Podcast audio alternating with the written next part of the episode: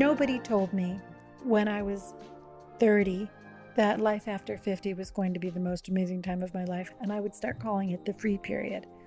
That my children are all grown and doing amazing things and happy. I have love. I'm healthy and fit.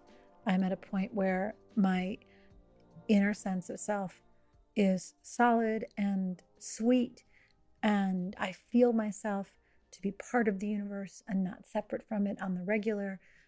99% of my relationships are harmonious. And there's a sense that anything is possible.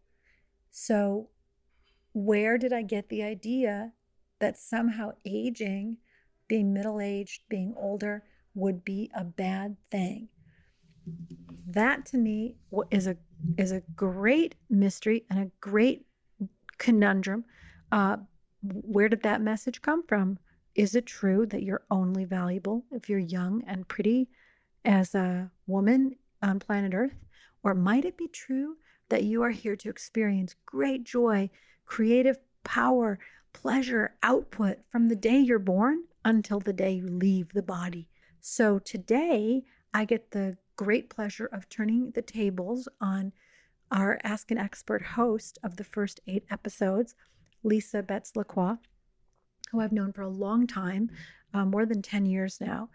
Lisa and I met when I was running a salon in San Francisco. Every Wednesday night, we had this fantastic gathering of thinkers and activists and technologists and spiritual people and business owners and artists in an old mansion in San Francisco uh, Wednesday nights called Love Spring. And people would buy a ticket, and we would have a vegan chef prepare an amazing meal. Uh, they'd get there, they'd eat together. Breaking bread is such an important part of creating community.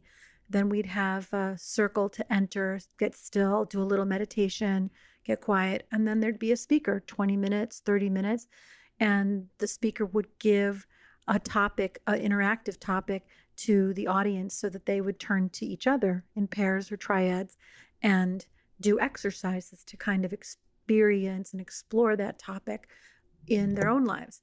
Uh, and Lisa uh, and her husband at the time, Joe, did an amazing session on uh, quantum, quantified self, like how you measure progress in your own life on qualitative measures, anything that you want to improve. And I could remember being so taken by both of them and the way that they were approaching things in their life. Um, and then, oh, at the end of that, then we would break, we'd have live music, and then everyone would go home. It became sort of a, a church in the city without a church or a dogma, just more a place to connect and feel fed and and blessed by other people who are also just hanging out.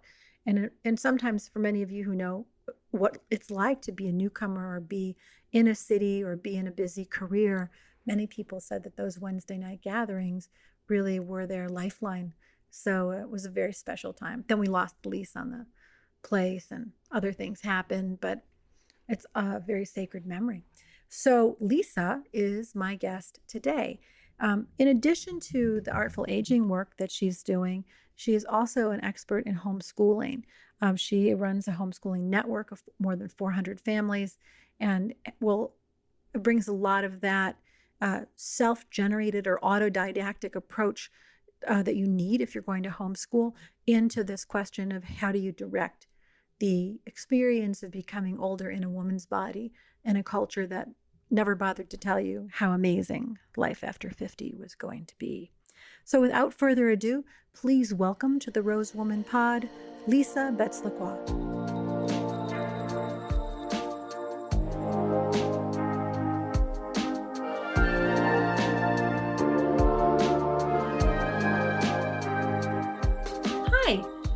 everybody. It's Lisa Betts LaCroix.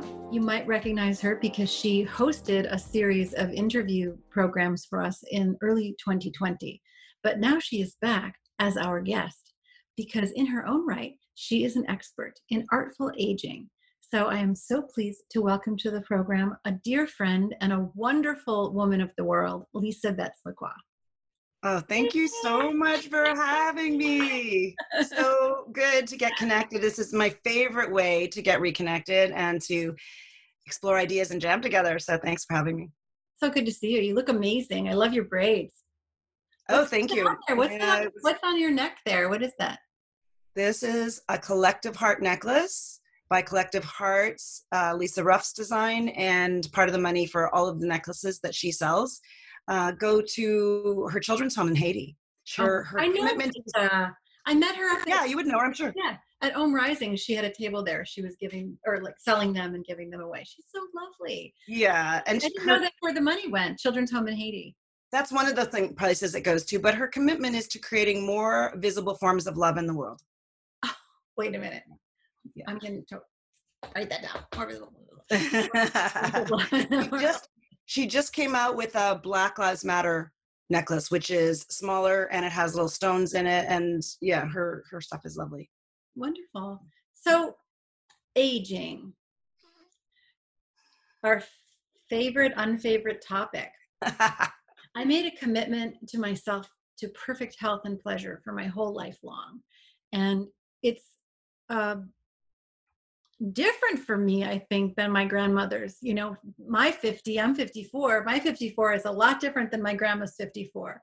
What have you seen out there in the world in the shift in how people think about aging?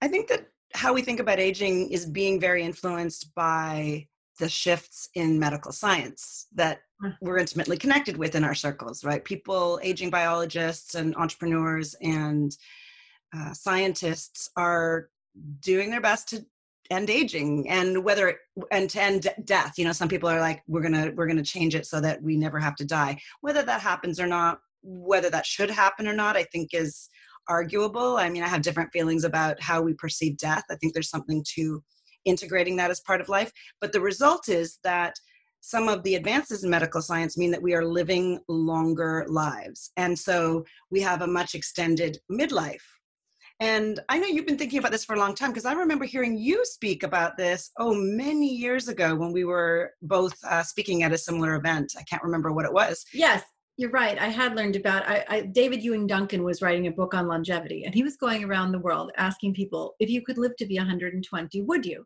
And the answers were quite varied. Some were like, yeah, I want to like live as long as possible. And others were qualified by the quality of life they would have and others were like no death is a part of life. I return to the arms of the great unknown and who knows what comes after that. It's so so but i do like what you're saying that the medical science behind it like i know we had some friends doing telomere research etc but the medical science behind it has some side effects. And also David was also the one um, who was saying you don't get like 30 extra years at the end of your life. You get them spread out. You get them in early life and midlife, etc. Um. So, so the expectation is that you're going to live longer and have more activity throughout.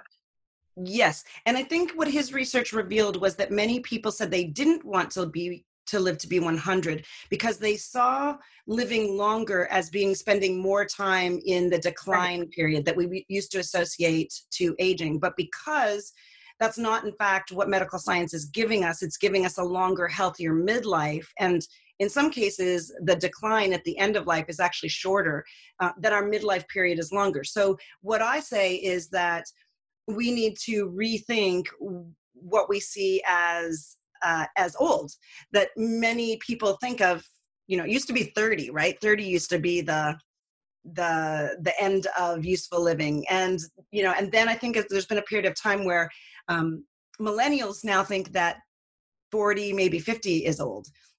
But what i think is that we have this new period of time from 50 to maybe 75 or 80 that generally can be a lot healthier and a lot more vibrant but we haven't necessarily shifted our thinking or we're in the process of shifting our thinking. People like you and me and the people that we know who are making the commitment to living vibrant lives and being active and you know changing the story and changing the narrative on aging are shifting shifting those beliefs. Yeah i was visiting um, couple that you know, the, the Stone family, and he's 65 and he's learning how to windsurf hydrofoil.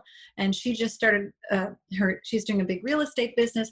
And so I'm so totally loving seeing them in their power and their wisdom, I would say. Like, I don't want them to stay perpetually 30 or 40. I want them to be fully, and, and all of us to be fully in our mature expression of peace, power, and health, you know? So, so that's true. The story is part of it.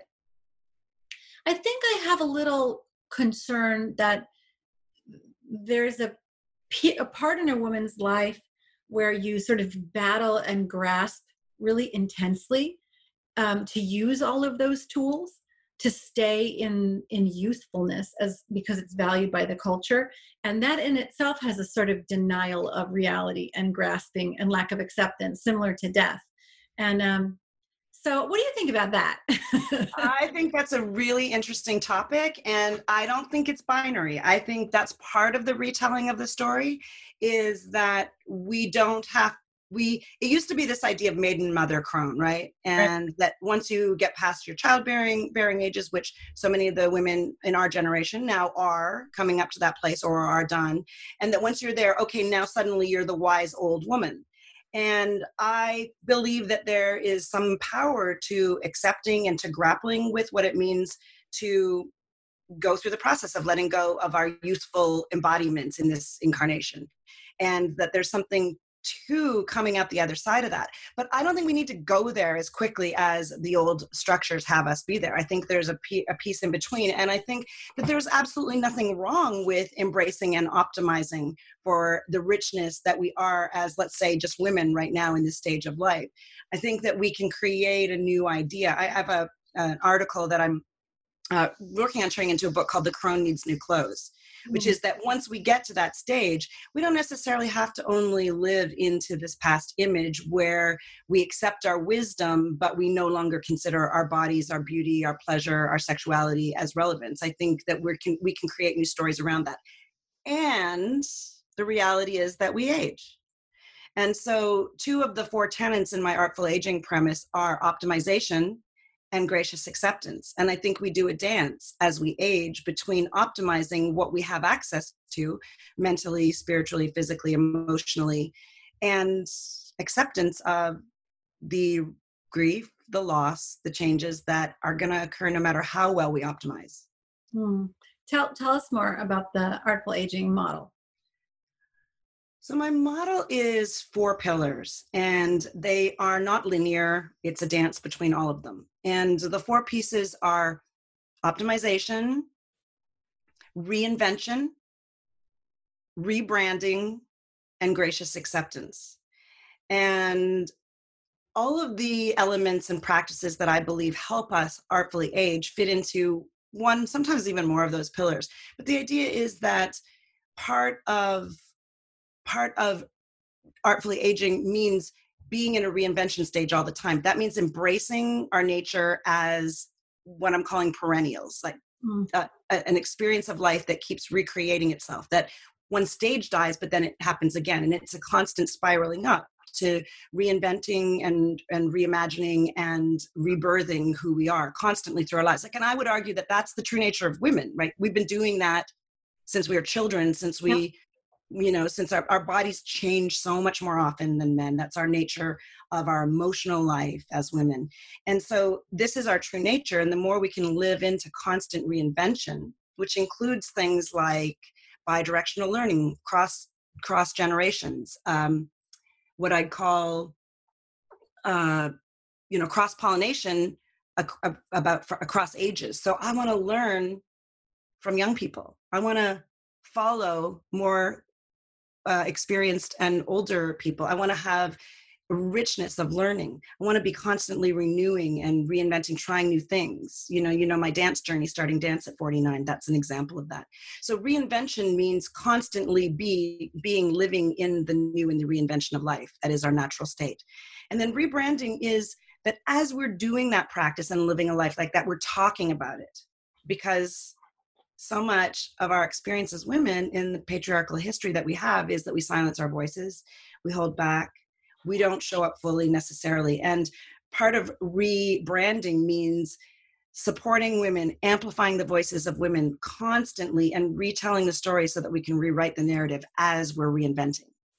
And all the ways that that is necessary, where we link arms together, we support each other's journeys, we celebrate each other, we you know do what you're doing so beautifully in so many ways with the company and with these series and with these conversations that you've always held. You know you know this piece because you've done it forever since i've known you. It is so self-interested to me like i love learning like you said and i love people all, all walks of life and to hear their stories and what motivates them because it breaks down bridges and they all have so much wisdom. It's the most pleasurable thing i get to do interviewing people and and hearing what they're about. I love this stuff.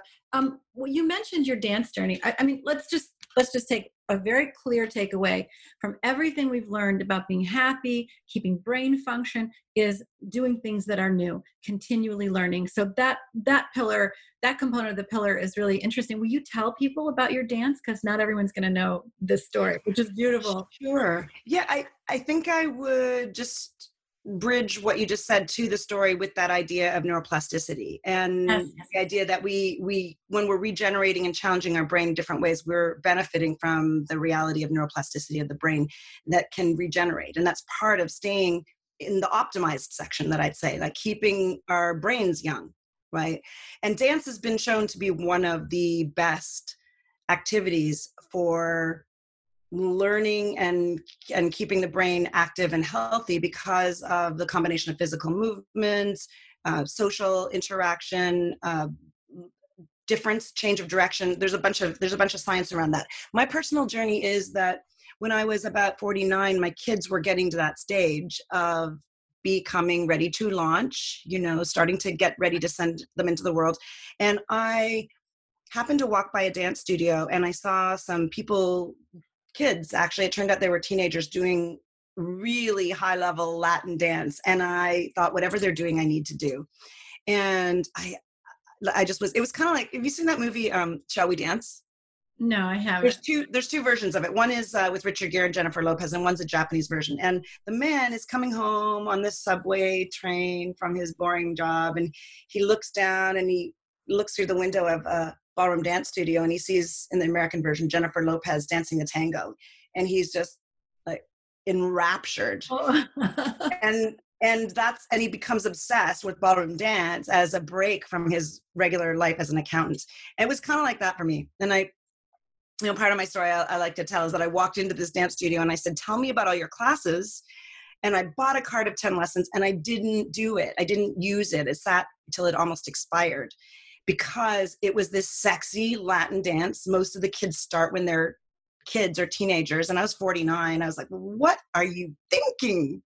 But anyway, I finally got myself to go and take classes and I just fell in love with it. And I started competing and I, I, you know, I was an amateur pro am dancer dance i competed with my my pro partner.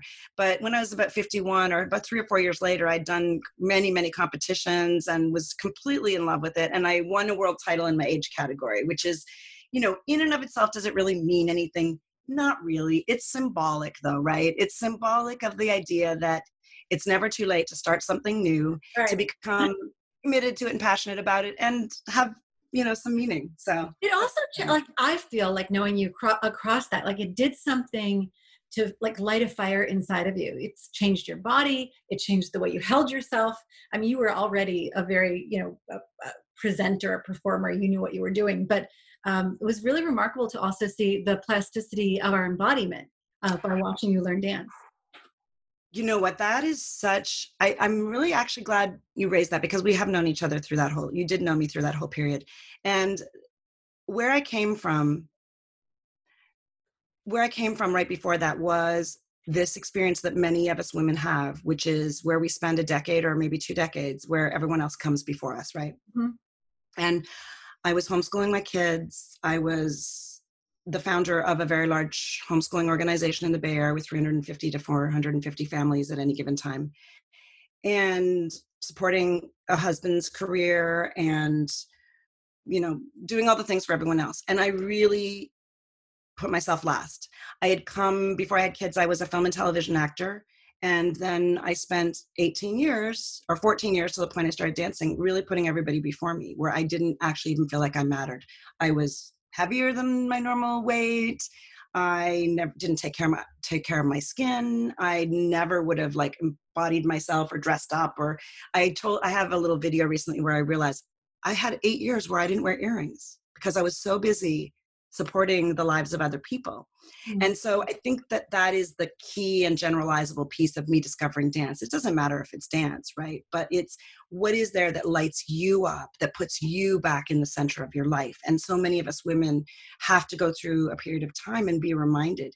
And honestly, I never thought I was going to get back to myself when I was a mother. I never knew it. Uh, and I thought that's it. Now it's all, you know. So that was definitely an important part. of and I love the story and the and the, the living the artful aging component. You know, you model it so well. Yeah, we talk about the period after the children are gone as not the menopause or the empty nest that there are no empty nests in nature you know no birds stay behind after their little baby birds leave um, but that and that's like such a ridiculous idea but we call it the free period that you know after that then it's like all right so what's bubbling up in me what's emerging what do i want to learn or do uh, so did I interrupt you going through the four pillars? Should we get back to that? Well, I told I told two before, and they're not they're not linear, but they base it's basically a dance between reinvention, rebranding, optimization, and gracious acceptance. Okay, so I want to ask you a question about the rebranding. Branding yeah. got such a you know, eh, it's got such a. I grappled with using that word. I grappled. But I want to understand it more. You said it was about telling the story out loud like making sure that it's communicated uh, that women are standing up in their in their power and in their grace and their aging and doing all the things and not silencing themselves is that effectively it or are there other components to the rebranding piece I, I think that is essentially the piece but there are many layers to that in my opinion right so part of that has to do with knowing what our stories are hmm. speaking mm. first of all having a, an appreciation for the fact that we have these rich histories and so many women that i know and i know a lot of unbelievable amazing women who did take a pause on their own personal careers or their own lives to raise or homeschool kids i know a lot of homeschoolers because i had this group with 350 400 families in it and and so many women are in that situation and they forget because of the culture we live in all of the value because we live in a culture that doesn't celebrate our knowledge and our experience. And so some of the re, the rebranding is is reclaiming and remembering all mm. the value that we have from all the components of our life. You know, and I love, like, for example, when I interviewed you for my show, you were my very first show, and we got to talk about all these pieces and all the places you're such a beautiful example of mothering and community service and many businesses and you know like over, yogi and singer and artist and writer and you know all that and yeah you can that okay look what you just did. This is exactly what i mean. This is exactly what i mean. It's like okay, okay somebody said, How do you do all those things in your life? And I just said, literally, you're going to hate this because of the topic of the day. I just said, I'm old. You don't have to do them all at once. They come sequentially. And, and like that, literally, you build a body of work or a body of play, as one might say, over a lifetime. But I want to go back to that mom thing. But hold on a second. I but don't. But I want to just point out what you just said. I, the way you your reaction was exactly so important, right? Because you kind of like dismissed it and i know it's partly because you know whatever it doesn't matter but it's so ubiquitous in our culture that we dismiss the things that we've done and the importance and the value because we live in a culture that hasn't always celebrated us. That's why the rebranding is so important. That's why it's so important for women to gather together, to link arms, and to say, wow, look at all that you've done to celebrate each other, to, to center each other, to create space for each other, to amplify each other's voices, because our culture generally typically hasn't done that and that's the first step in rebranding is claiming what we bring and then of course there's the speaking and the you know all that stuff but there's so those like are the layers. acknowledge what you just said and um, what is it like to receive praise and to receive support and just verbal affirmation and and how it like gets a little stuck right here you know like it doesn't drop down into my body. And as i feel it like hell yeah it's been an interesting life. It feels it feels much better. And uh, i will work on that actually. Yeah. So the mom thing when i was raising my children um, i remember thinking that the entire public school system is subsidized by mothers who are not going to the office. They are there all day long. They're there I, I don't even know like the whole under the whole economy is subsidized by women who are raising children. And that it got so little respect was such a weird thing to me. It was always so I mean, this is the next generation of our whole planet. It's totally the best and most what whether it's a father or a mother staying home and making sure that your children are raised confident and clear and autodidactic and you know like that's so valuable. So that could use if you're talking about rethink reclaiming the wisdom and the knowledge and the value and importance of that particular role as part of this i'm all with you 100% De- definitely. I mean you just hit on a really important piece which is so far in our cu- culture women have done the bulk of the unpaid work. And that is very deeply systemic and it's not a simple solution to come back out of it. The reason that that is true is because of all the historical and financial components where women make 70 cents on the dollar so when you're trying to decide who's going to stay home and take care of the kids well it seems like the obvious choice and then that creates an increase in the disparity between women and men and all that is fine if we could figure out a way to actually honor reward acknowledge compensate that un, currently unpaid work. But I think they figured it out in Sweden. What's that? I think they figured all that out in Sweden. We should just this we should just you know what basically the whole world should bow down and copy the Scandinavian countries and do what they do and we'd all be fine. Um, says my inner socialist. Um, okay. so I, I, hear you. I'm the socialist CEO. Did I tell you that, that somebody called me that? The socialist I, CEO. I, I think I got, you should claim got, that. I got called out on social media by someone who was like, the socialist CEO who sells the $90 pussy cream. I was like, I oh. no contradiction in that because what I do in my business and what I do with the proceeds from my business to build a sustainable society, to live inside of a community that has kids that are educated, roads that work, I have no problem. I don't want to like I don't want to grow up in a or you know i don't want a world in the future where there's a whole bunch of people who have nothing and a few people who have everything. That's that is not a world that i like. This is puss this is pussy economy. I, I mean i was thinking about the difference between a woman leading a business like this. Like you know i could never have gotten venture money for this kind of a business but it's right. like you know going really really well. So um, but it also means without any uh, people to respond to, to answer to, that I can give away money for domestic violence and, and sexual violence victims. I can give away money for maternal health. I can pay my people super well. If somebody needs a mental health break, I'm like, do it, come back healthier. And there's a sense of that, like the long arc of caring and nurturing and being in a web and not being accountable to traditional capitalist structure that is joyful. If I don't need to take it all home because I know who I am, I don't need to take home a pile of money. I just can like make things and it can be creative joy. So uh yeah, I think that's very I'm seeing this I'm seeing this model evolving. I'm seeing this model evolving everywhere in all my circles. Yes. yes, I am. I am. I'm seeing it I'm seeing it evolve over and over again. Like I say, some people I know are calling it pussy economy, which is we make money in order not for our own ego gratification as women, but because we want to serve our own pleasure and the benefit of others. Thank and you. that is the true nature of women's orientation in business, which is why we can, I love, what did you call it again? Socialist CEO? Yeah. I'm you know, pussy economy, social, like I believe that this is the way we're going to see women recreating business in this next in this next stage of evolution. And it doesn't mean not making money. It means making a lot of money because we need to we want to pass it on to support That's other right. businesses That's to right. support the causes that need it. We're oriented towards relation like yeah, inter- investing. Uh, this, investing. My, my teacher calls it you don't you never do not receive for the self alone. Exactly. sign that you've woken up that you've hit that crone stage with the real little crown of wisdom you know or whatever the masculine equivalent is. I see it in younger women now too, though. I see younger women taking on this idea. So I don't know if you know. Do you know Barbara Huson Stanny? She used to be Barbara oh. Stanny.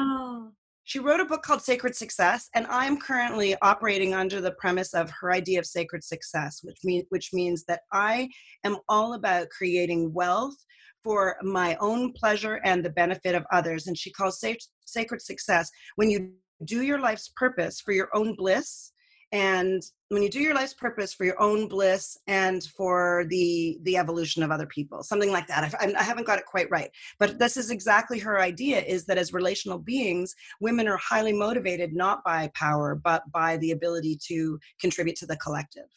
So yeah i love that. i think it's happening.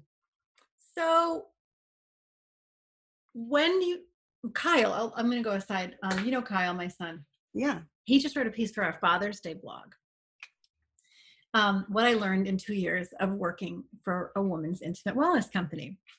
And it was Nice. interesting. Uh, normalizing women's anatomy was one of them. And the second point was women over 50 are still down. He's like, I never knew. I thought that women over, you know, women past their reproductive prime didn't really want to have sex. Only older men wanted to have sex. And I was like, how did you, where did you get that idea? He goes, I guarantee you, a lot of people think that. A lot of men think that. A lot of younger women think that.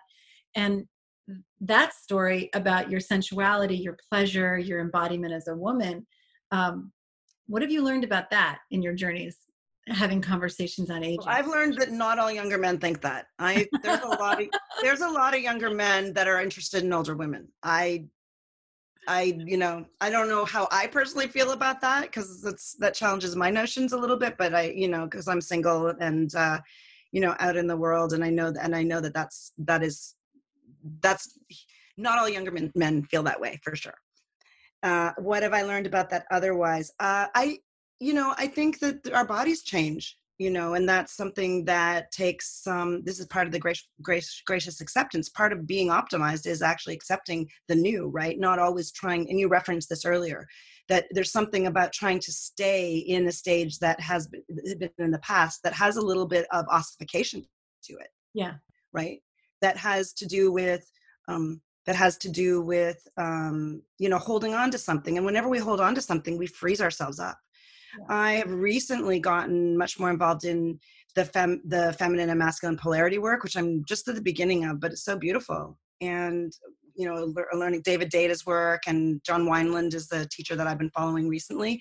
And there's just such beauty and possibility in sinking into the feminine in polarizing uh, sexual and sensual polarization with the masculine you know in and of ourselves. So I, am new in, in that but i'm so so excited by that as an, as an opportunity to what you're speaking to is that there's a whole other range of embodiment that's open to us and um, as we get older and it but it does change you know? So it's partly like how to be with the current presence I don't know if I answered your question, but I'm just thinking out loud. oh, I, I like where you went. I like your first response, which I'm going to ask you juicy stories offline later. um, mm-hmm. I find this period to be very sensual and, and less sexual, although I'm still having a lot of sex. It's not that.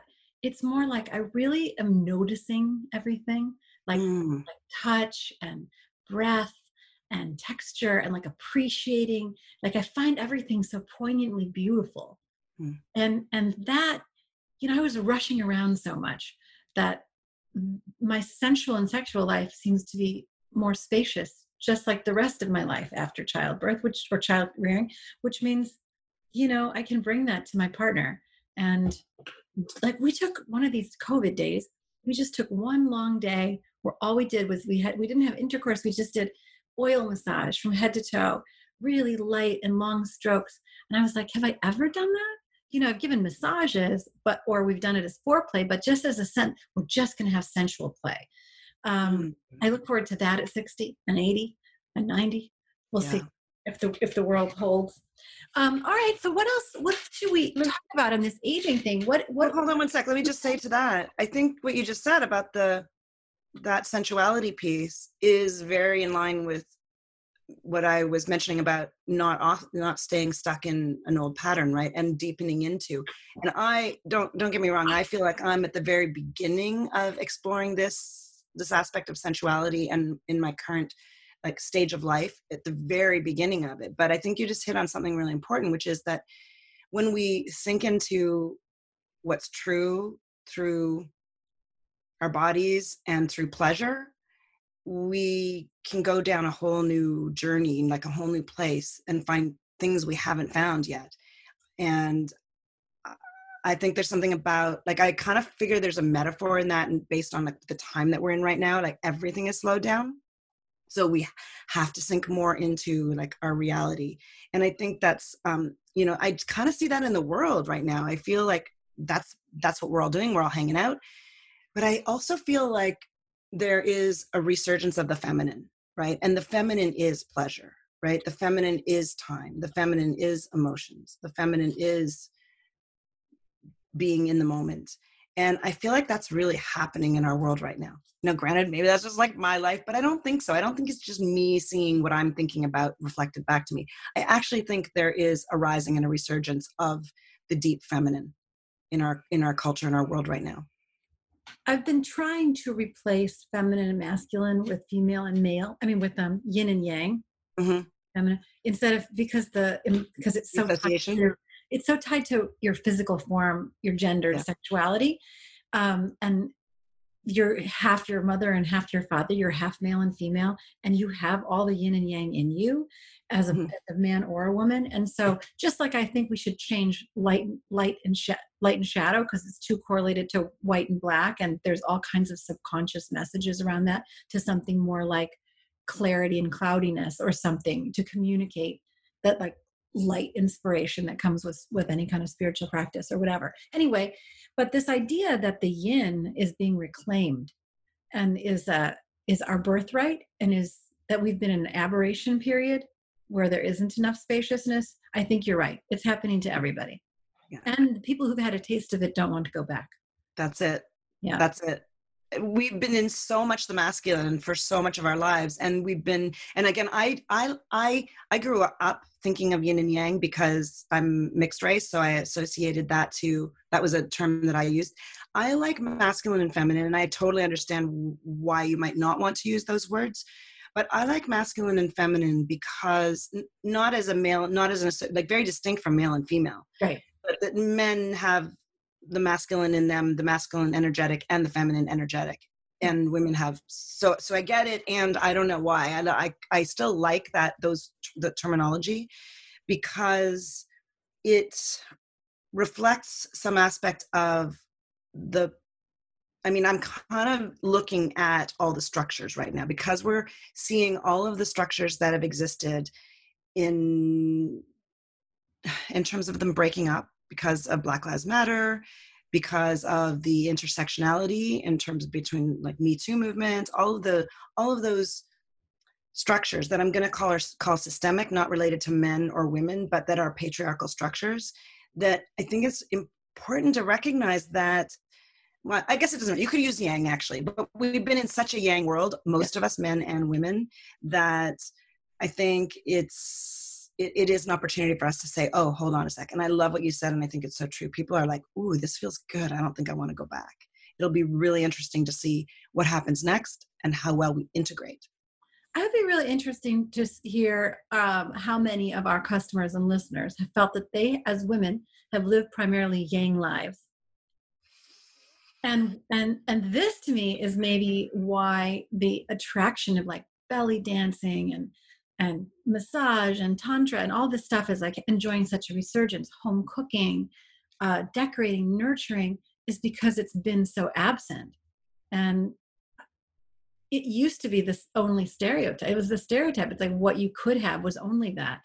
And so maybe we went too far the other direction. I don't i don't yeah. You mean in the direction of the of the yang or? Yeah, yeah you know maybe maybe oh my gosh. like just for the women it's it's not that yeah i'd be interested i 100% think we went too much in that in that direction even, i mean but, but, even in a woman's life in a woman's body yes you know yeah i, I still really mm. like pink things and soft things and you know i mean we've I, had no we've had curves you know so yeah i mean we've had no choice but to enter it just like so many people that are not white identified have had to integrate into the white structures in order to be safe or to survive in many ways women have had to suppress their feminine in order to to function in the world.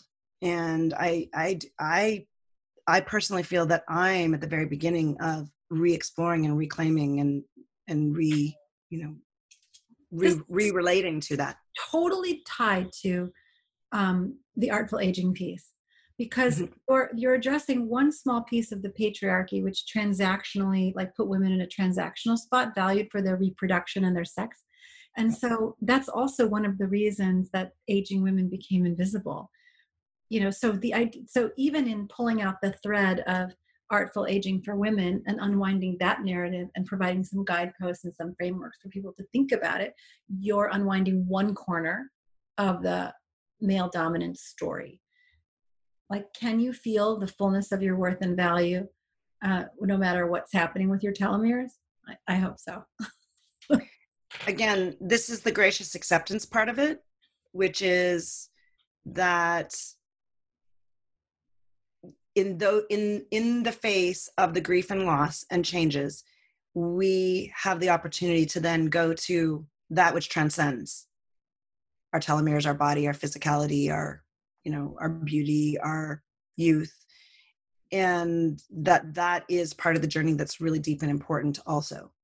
It's just that it's only one part you know i think we've i think we've tended to be like in that transactional piece where we played this role as the the the mothers the you know used in that way and then no longer useful. Okay now let's put you over in this category. And i think that the the the evolution now is that this there's more richness to what the what that path looks like so are you writing a book on this is that what's happening here i'm working on it oh, i'm working on it i don't know i have to take some tips from you on how you actually get so much done because I don't. I, it's sort of like I've been working on two different books. One was on education. I'm ha- I'm like three quarters through a meta learning book that's on meta learning principles that came from my thinking about education changing and the educational structures changing.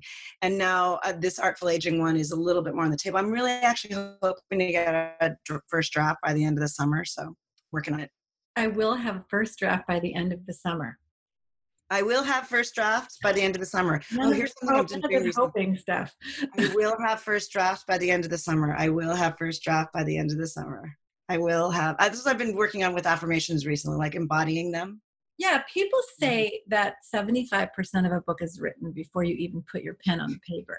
I do feel that's true of this. I feel like I know this already. So, yeah. yeah. And for those who don't understand meta learning, could you just say what that is?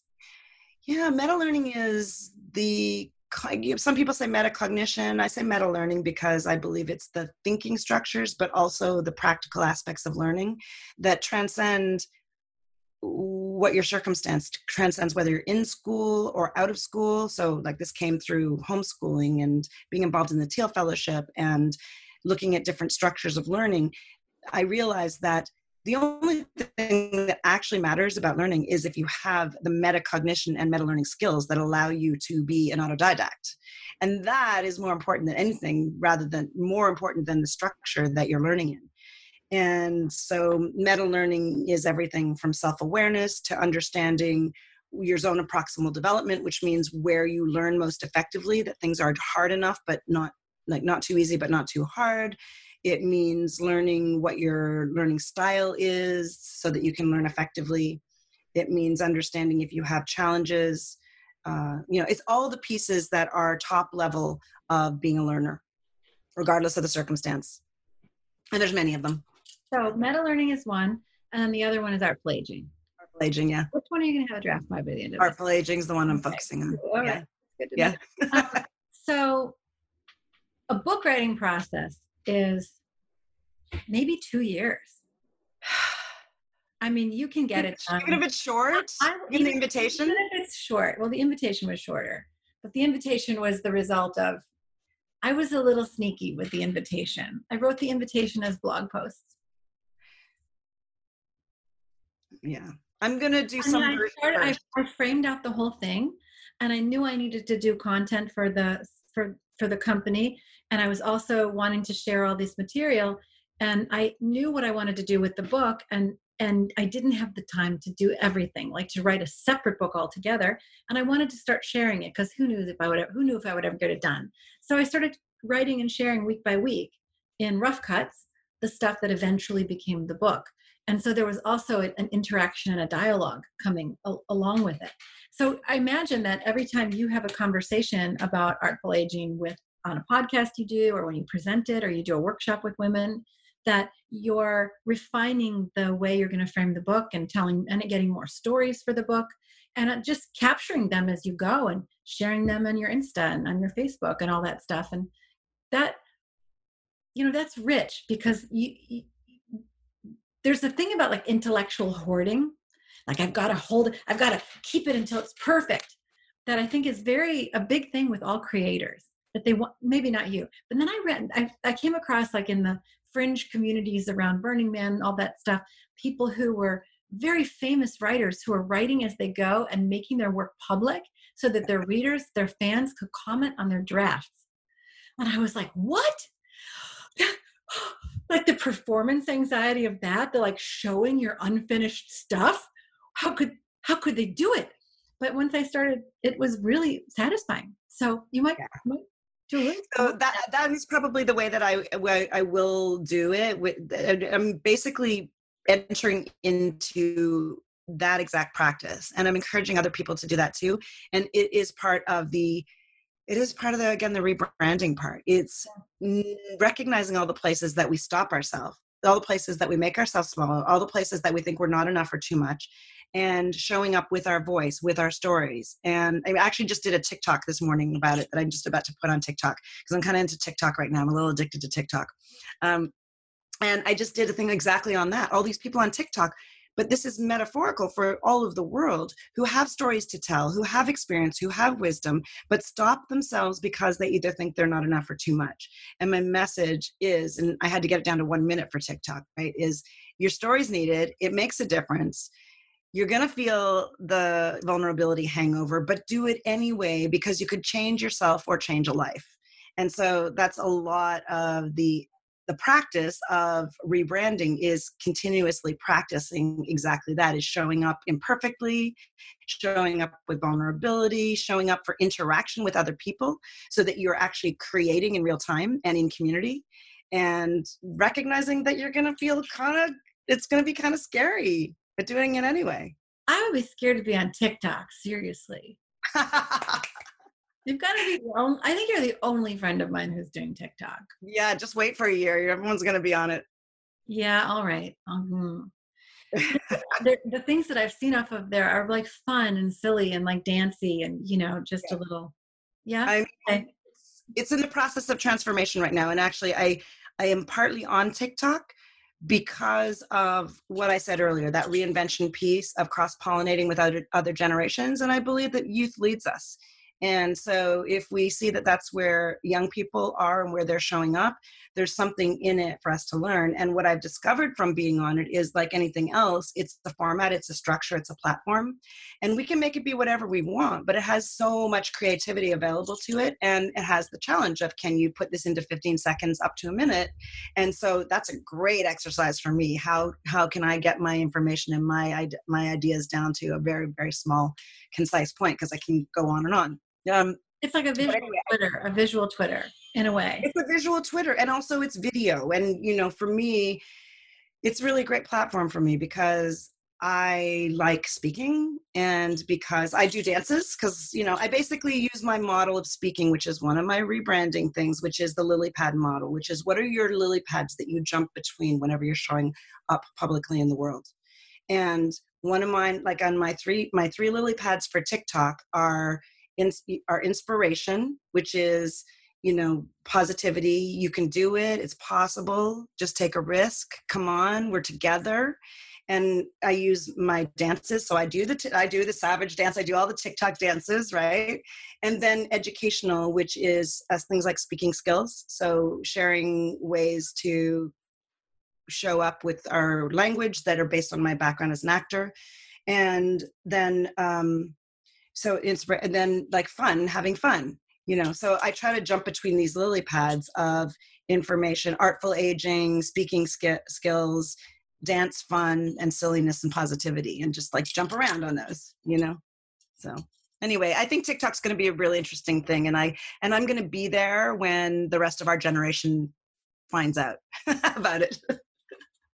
Speaking of speaking skills i saw you had something up earlier on lose the filler words. I was it's it's very helpful. I'm very self conscious now about all the ums, but I'm oh, don't be self conscious. Your course about it. I really I think it's beautiful. No, I, I it's a it's a skill development thing.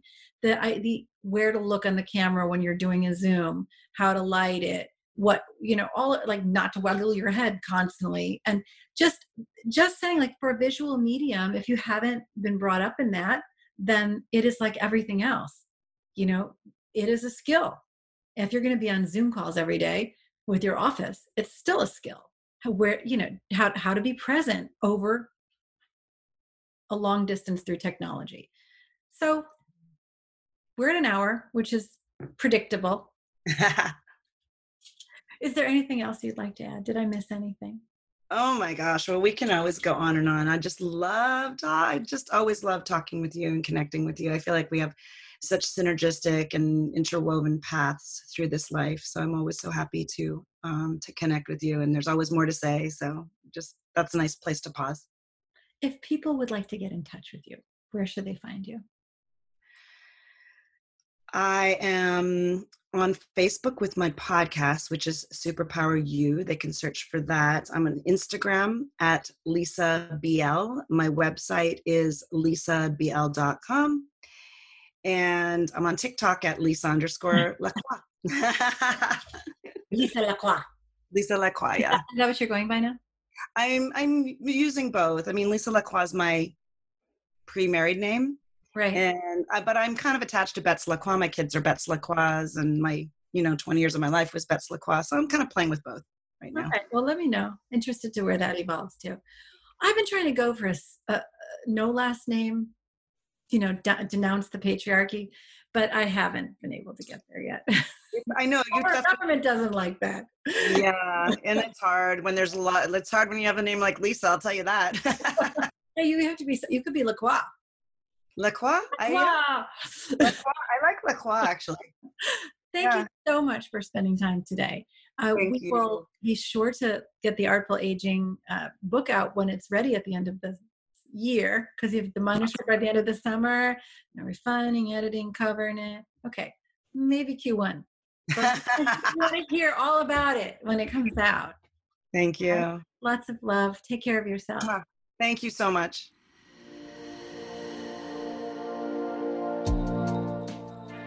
Thank you so much for joining me on the Rose Woman Pod. I'm Christine Marie Mason, your host. The pod is brought to you by Rosebud Woman, a company I started in the intimate skincare space.